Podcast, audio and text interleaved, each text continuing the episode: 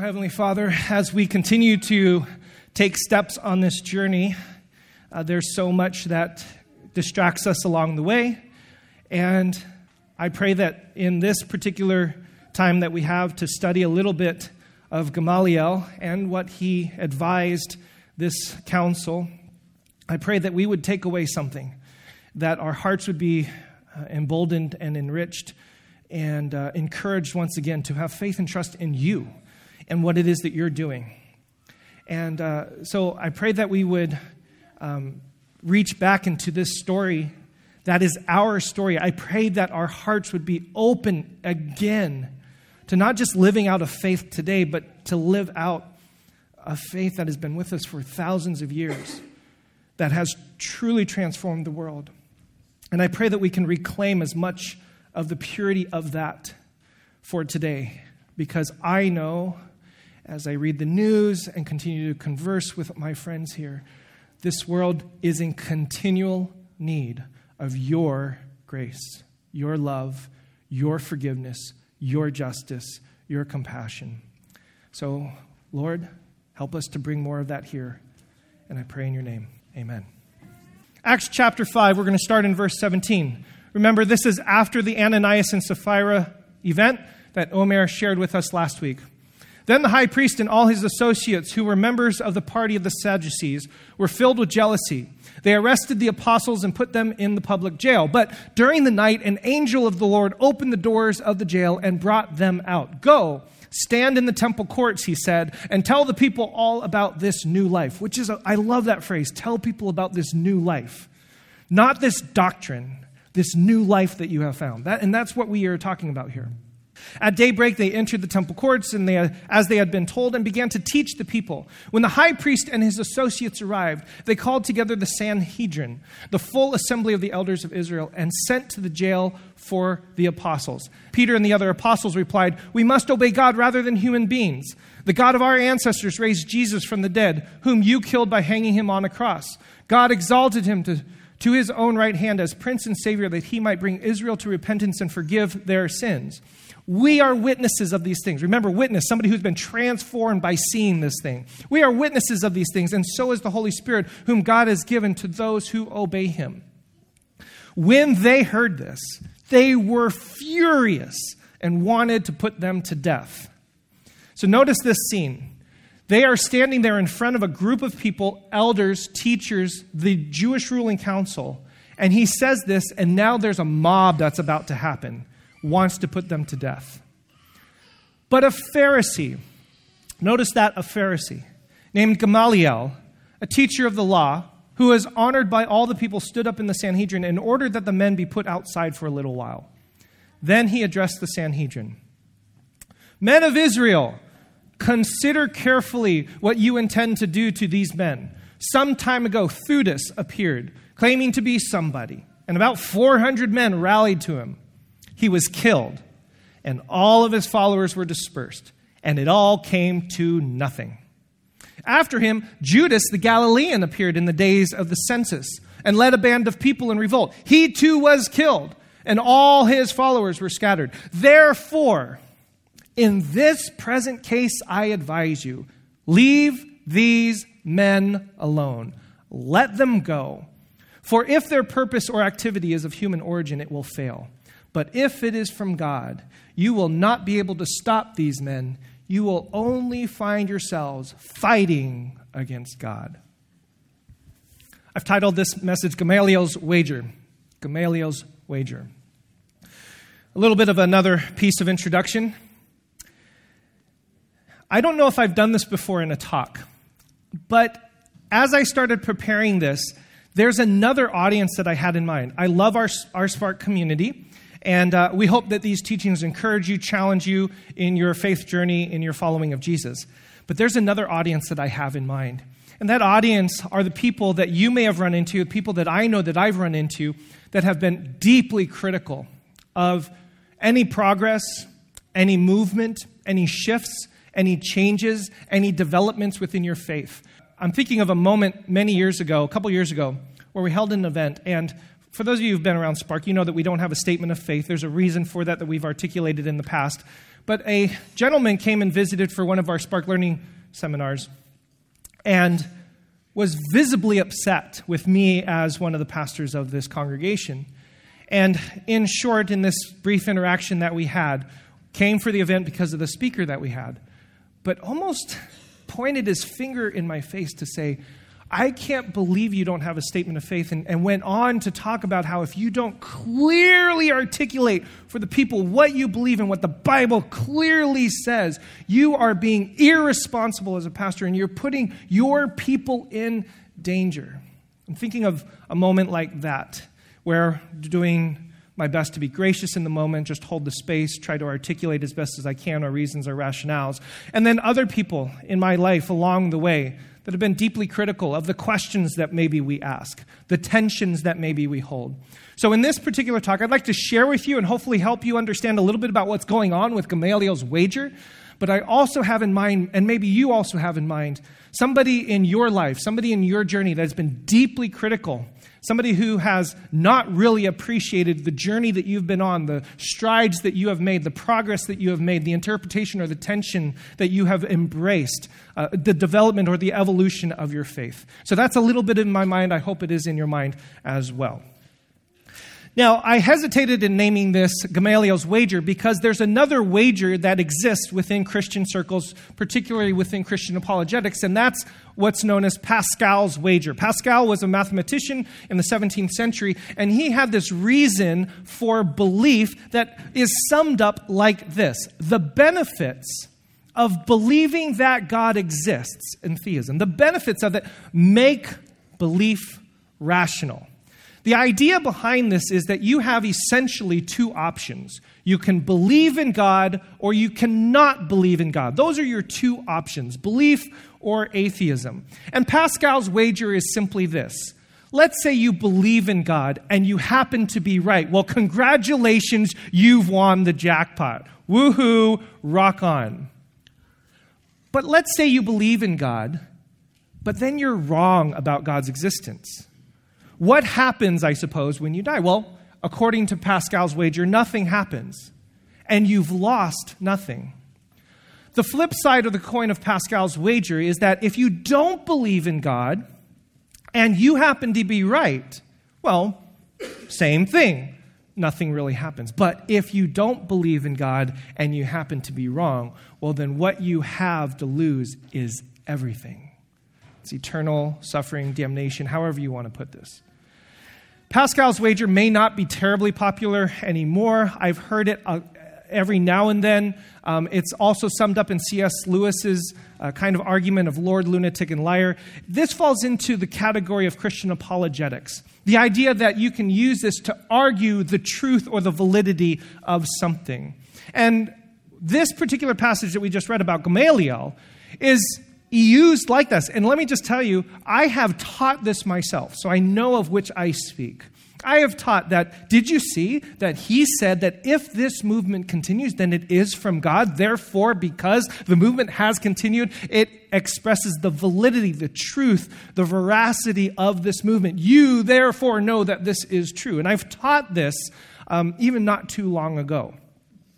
It is used in some ways as a proof that Christianity is therefore true, in some ways implying, therefore, that all other religions are false. However, what I'd like for us to do today is to move a little bit beyond that and say, while there may be some truth in that argument, we may be missing something much deeper and much more profound, what's going on in this passage, if we simply focus on the apologetic argument of this makes Christianity true and the movement true. This, what Gamaliel is doing, I'm going to suggest to you, is actually a setup for the religious powers that be. A setup that says, however you respond to this situation is going to determine you in some particular way. How you respond, how you think about, how you process, and how you react to the thing that is in front of you is going to determine and is going to essentially expose what kind of faith you have, what kind of person you are, what kind of religious person you are. That's the setup. That's the setup that I'm going to suggest Gamaliel is doing here. And to understand how he's doing that, you have to understand a little bit history. So strap in, let's do a little bit of history and go back a ways, back to the 30s BC before Jesus, to two people named Hillel and Shammai. Everybody say Hillel, and Shammai. Now, back in Jesus' day, in the Jewish context of his world, there were two main schools of thought. Uh, I don't know if you're familiar with institutions or religions or politics splitting up into two main groups of thought. This may be a foreign concept to us, but back then they had two different, distinct, conflicting, sometimes contradictory schools of thought. Yeah, okay. So hopefully many of us are familiar. This is a human activity. Well, back in Jesus' day, they had a very similar thing that Hillel had a particular way of thinking about how faith should be lived out, and Shammai had a different way of thinking about how faith was laid out. Now, this is really important for setting the context of what's going on. Let me give you some examples.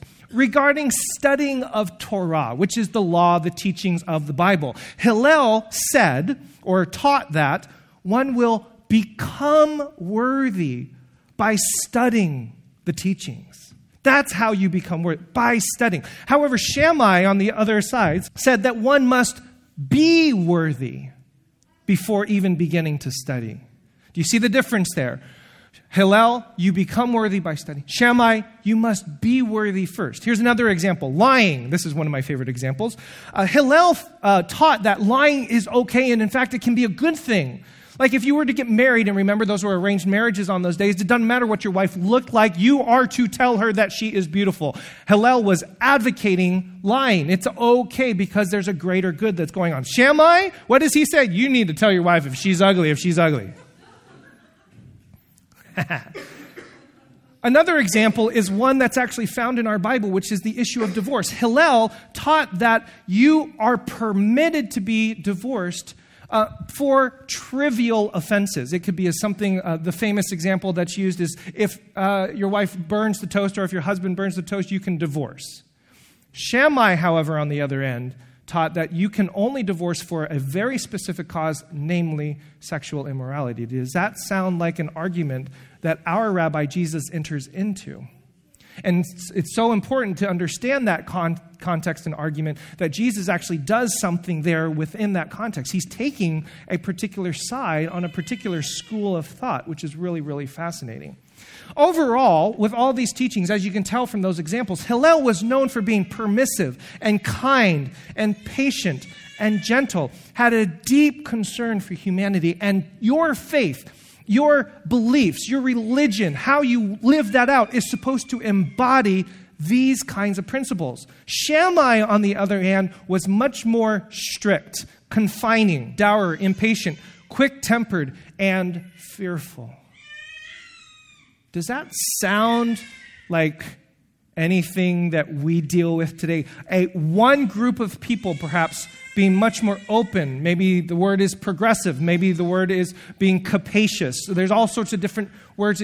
And another group that is protective, that is isolating, that is really, really strict around the laws. Perhaps we might even use the word legalistic.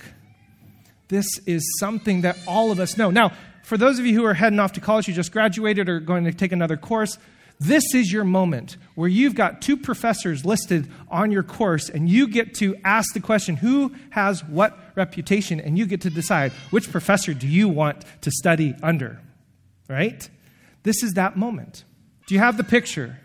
Hillel, open, permissive, uh, kind, deep concern for humanity. Shammai, strict, dour, ill tempered, impatient, a little bit more legalistic.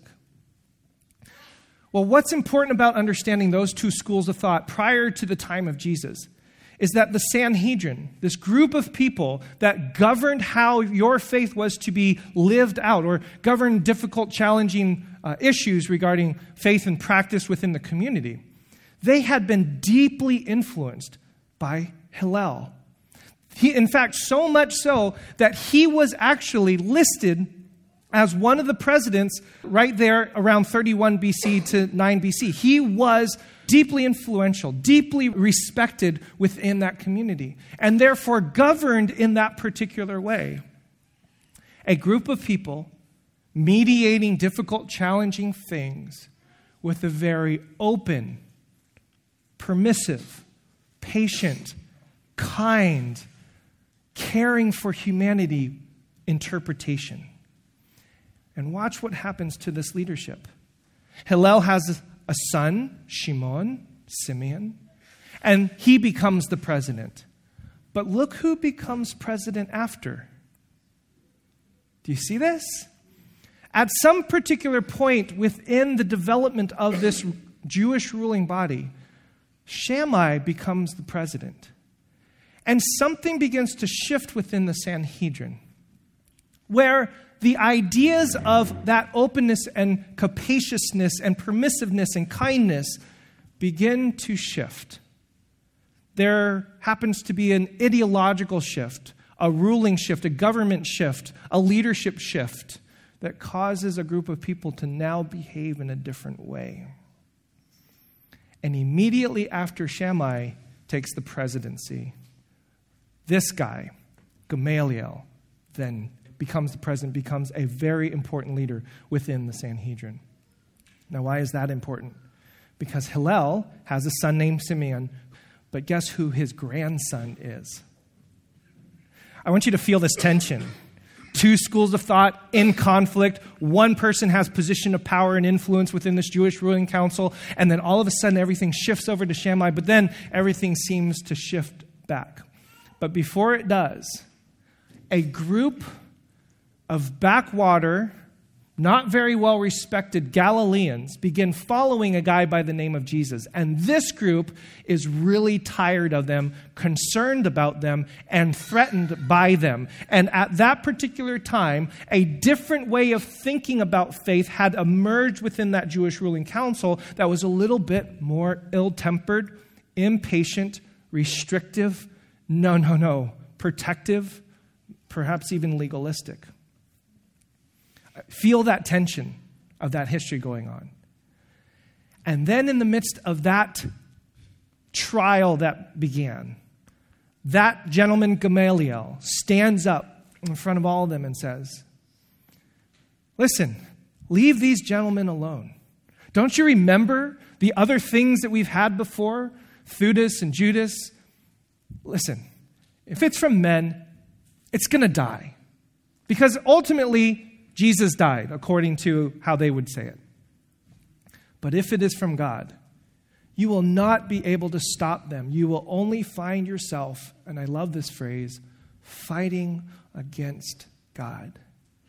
In other words, Gamaliel inserts himself into this group of people and tries to reclaim, redeem, shift back once again the way in which the community was thinking about the development of this faith.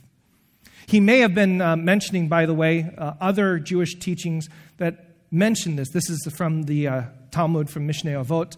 Every break which is made in the name of God will succeed, but that which has been accomplished to further private interests will fail. So we see this common teaching within Judaism. So then, now that you know a little bit of that history and that development and how Gamaliel fits in with that context, he is the grandson of that main school of thought, Hillel. What is his wager? My friends, this is what I'm going to suggest. Not the validity or the truth about the movement of the way of Jesus. I'm going to suggest to you that Gamaliel's wager is much more about the faith or the trust of the religious. He is asking the question not whether or not the movement of Jesus is true. He's asking the question you religious folks, you Sanhedrin folks, do you trust in this God that you say you believe in?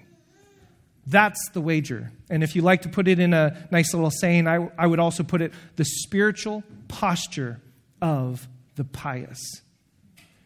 Do you know religious people? I've given you a couple examples at the beginning of this talk who are just a little concerned about the developments, the movements, the redemption, the evolution of the faith community. Younger generations coming up and thinking all sorts of wild and radical ideas, and how could they spurn or disdain the faith of the tradition of their fathers. I have a friend who's a drummer some of you may not even remember this was back when drums were not even allowed in church. And he, he came to church and he like he was a drummer and, and our church was just much more open and much more hillelian than shammaian i suppose. He was very like hey this is great bring it in. And he comes in and we let him play. And we would go around and, and he was he, he tells me the story that one lady um, said to him one day you are such a nice boy. Why did you have to choose the devil's instrument and he was just like, How do you deal with that? Do you know people that say that and claim that they love and they trust in this God that, that they have faith in, but yet have to hold on so tight to certain ways, certain traditions, certain things that protect that movement? And what I love about what Gamaliel does here is he does it in a way that reminds them or pushes them to remember and if he had Adele back in that day, I'm sure he would have stood up in front of the Sanhedrin and said, Do you remember? Not too long ago. I can just picture, like, I kind of want to impose Adele in the Sanhedrin. The reason you loved me before. Baby, please remember. I hope I've ruined this song for all of you forever now. Remember not too long ago when my grandfather was president of this group of people? Don't you remember? This is how he acted. That is how he behaved. That was the kind of people we were. And look at what you're doing to this new up and coming group. Don't you remember my grandfather? Don't you remember how you yourselves, a long time ago, you were welcomed with open arms, that you were brought up in a faith that welcomed you in, that extended grace to you. And it's so amazing to me that for those of us who happen to be within religious circles or Christian circles for a long time, are so blessed and honored and thankful that there was grace extended to us. But after then we are part of the system for a while, we forget to extend that exact same grace to others. Don't you remember? And I feel as if Gamaliel is standing up in front of people and saying, Don't you remember? This is how we used to live. This is how we used to act. This is how we used to think and behave and process our faith. That, my friends, I think, is what Gamaliel's wager is is that if this religious group of people can remember the kind, permissive, patient, gentle concern for humanity that was their heritage, then they will be able to embrace this movement with that kind of loving, open arms. But if they don't, and here's the wager, you will be fighting against God, which I feel as if many of us have experienced. Friends, the plot thickens. It gets even deeper and richer. Remember this Gamaliel says, Leave these people alone, because if you try to fight against them, you're only going to be fighting against God. Does anybody remember that Gamaliel was also a teacher of the law and he had students? Does anybody remember who one of his students' names was? His name was Saul. A gentleman who, not two chapters later, is standing at the stoning of Stephen, giving approval of the persecution of this movement. Do you feel the tension? This is like a this is like a drama. This should be in a movie. People have made movies. It should be in a better movie. It should really be made well. Acts chapter uh, 22. I'm a Jew born in Tarsus in Cilicia, but brought up in the city at the feet of Gamaliel, educated strictly according to our ancestral law, being zealous for God. And what is so deeply dramatic and powerful about this passage in Acts is that it is a setup again for how Paul is essentially going to behave because he ends up fighting against God. It's not about how he was an evil person and then persecuted Christians, it's how this is a setup. He's, he's fighting against God. And at some particular point, he has to wake up and realize this is not the fight. You know, whenever I have heard the phrase fighting with God or something very similar to it, the context or the way that people usually use that, especially in religious or Christian circles, is that the people that are fighting against God are those atheists, those unbelievers, those naturalists, those pagans, those secularists. Those are the people that are fighting against God. In this context, the people that are fighting against God, according to Gamaliel, are the religious aristocracy, the powerful, the people that hold those positions within religious institutions. Those are the people that are fighting against God. People who are trying to hold on every single moment to the power that they have, to the traditions that they hold, to the faith that they understand, and to oppress and put down any other expression of faith. Those are the people, according to this passage, that are fighting against God, which is part of the reason why we work and try so hard at Spark to create a culture of tension where there's different people who believe different things, and we're working hard to try to create that because we don't want to be fighting against God. Who knows what God could be doing in and amongst us in that particular way? Ultimately, Gamaliel's wager is about hey, do you guys have faith? Do you really trust in this God? Do you really understand what God is doing? And can you open up your hearts once again to have the faith that you once had that allowed you in, that allowed these movements to continue, that allows the movement of God to continue in this world. Rather than fighting against God and oppressing and putting down and suppressing and criticizing every little faction of every little theology, of every little statement of faith that doesn't align with yours. So, my friends, back to that audience. What does this mean for those of us and I'm hoping that for some of us in this room, we can consider Gamaliel's wager when we're having those conversations with other people who are deeply critical about what kind of church you go to, about what kind of faith you're uh, expressing, what kind of questions you have. Dear concerned Christian or evangelical or religious person, or fill in whatever blank you want there, consider Gamaliel's wager. Consider his wisdom. To the religious establishment, the movement of Jesus can feel like an uprising, a revolution, which is what it felt like to them. And to people in power, revolutions are bad. But if the way of Jesus is threatening to powerful religious institutions, then it just might be from God. Don't fight. Follow after the way.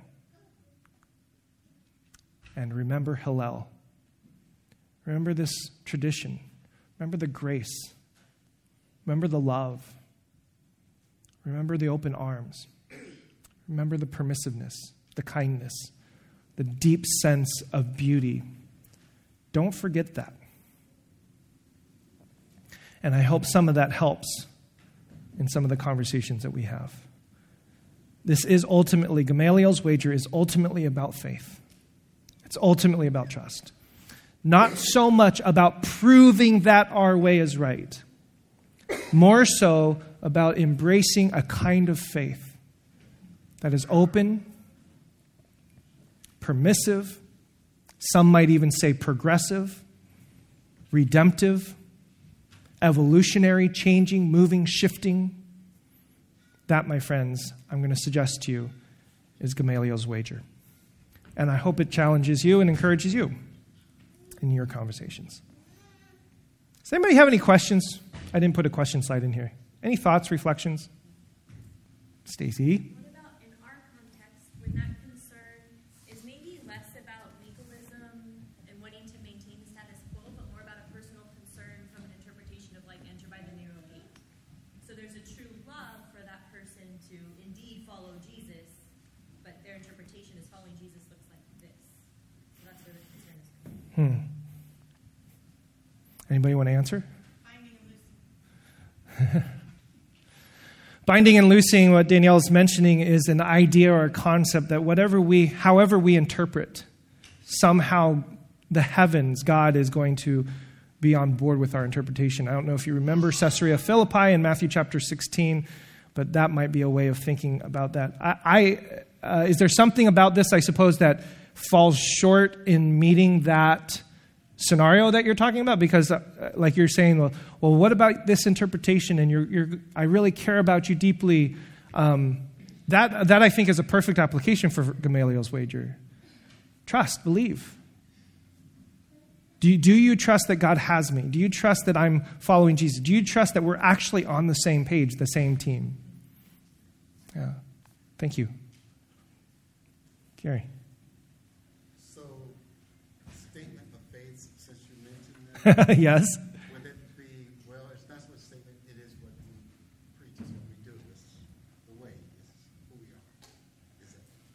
Uh, I may have missed your question. Yes, about the statement. A statement of faith is like who we are. It's like a way of describing who we are. But, but yeah, I, right, but since, I mean, I don't know, but since there, there is maybe not a statement of faith as, as some visitor might think, hey, what is your statement of faith? Right.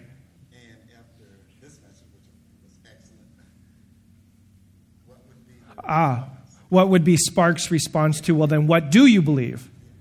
Ah, we have worked very hard to make our core values a clearly articulated grounding point for our understanding of the way of Jesus, which is love as the central command, the reputation of God, reconciliation, bringing peoples together, the world and earth together, uh, rescue, which is all of our work about the brokenness of the world, and resurrection. So that's how we've articulated it. Now, the difference for us has always been this isn't a statement of things that you have to affirm, a statement of belief like you must believe that. Um, I don't know, God created the earth X number of years ago, and etc. Like, you have to believe that much more in uh, the values, which I actually think is part of what Gamaliel is doing there, is about how do you live and behave in your faith journey. And the reason, well, this is a much longer conversation, but the real quick sn- snippet of is, is statements of faith have evolved radically over the course of Christian history. We can we can show you that through the creedal development as well as through the Reformation of the 15th and 16th centuries and others. And so, what we've tried to do is pull through what are the core values that are consistent throughout the teachings of Genesis through Revelation. That's what we've attempted to do, and that's been our interpretation. Yeah, excellent question because that is that is the question. Like that gentleman that's like, well, wh- how dare you not tell these people that they're supposed to believe that the Bible is the inspired, inerrant Word of God? Like you all are supposed to believe that, right? That was his criticism, and which I understand, and I attempted to respond graciously. Um, but again, that, that is our response. These core values, and I can point to, well, we have them on the website. Look exactly what Jesus says, what the both the Old and the New Testament say right here. That's where we draw these values from. It's, it's deep within our tradition. Yeah. Thank you for asking. Father, um, guide us, give us wisdom, uh, help us figure all of this out, and um, may we uh, deepen our faith in you, our trust in you, in your whatever it is that you're doing in this world. May we be on board with that, and may our hearts and our souls be open to listening, to change, to evolution, to all sorts of crazy things that your spirit does in this world, so that we don't miss out and that we don't fight against you. And I pray this in your name. Everybody said, Amen.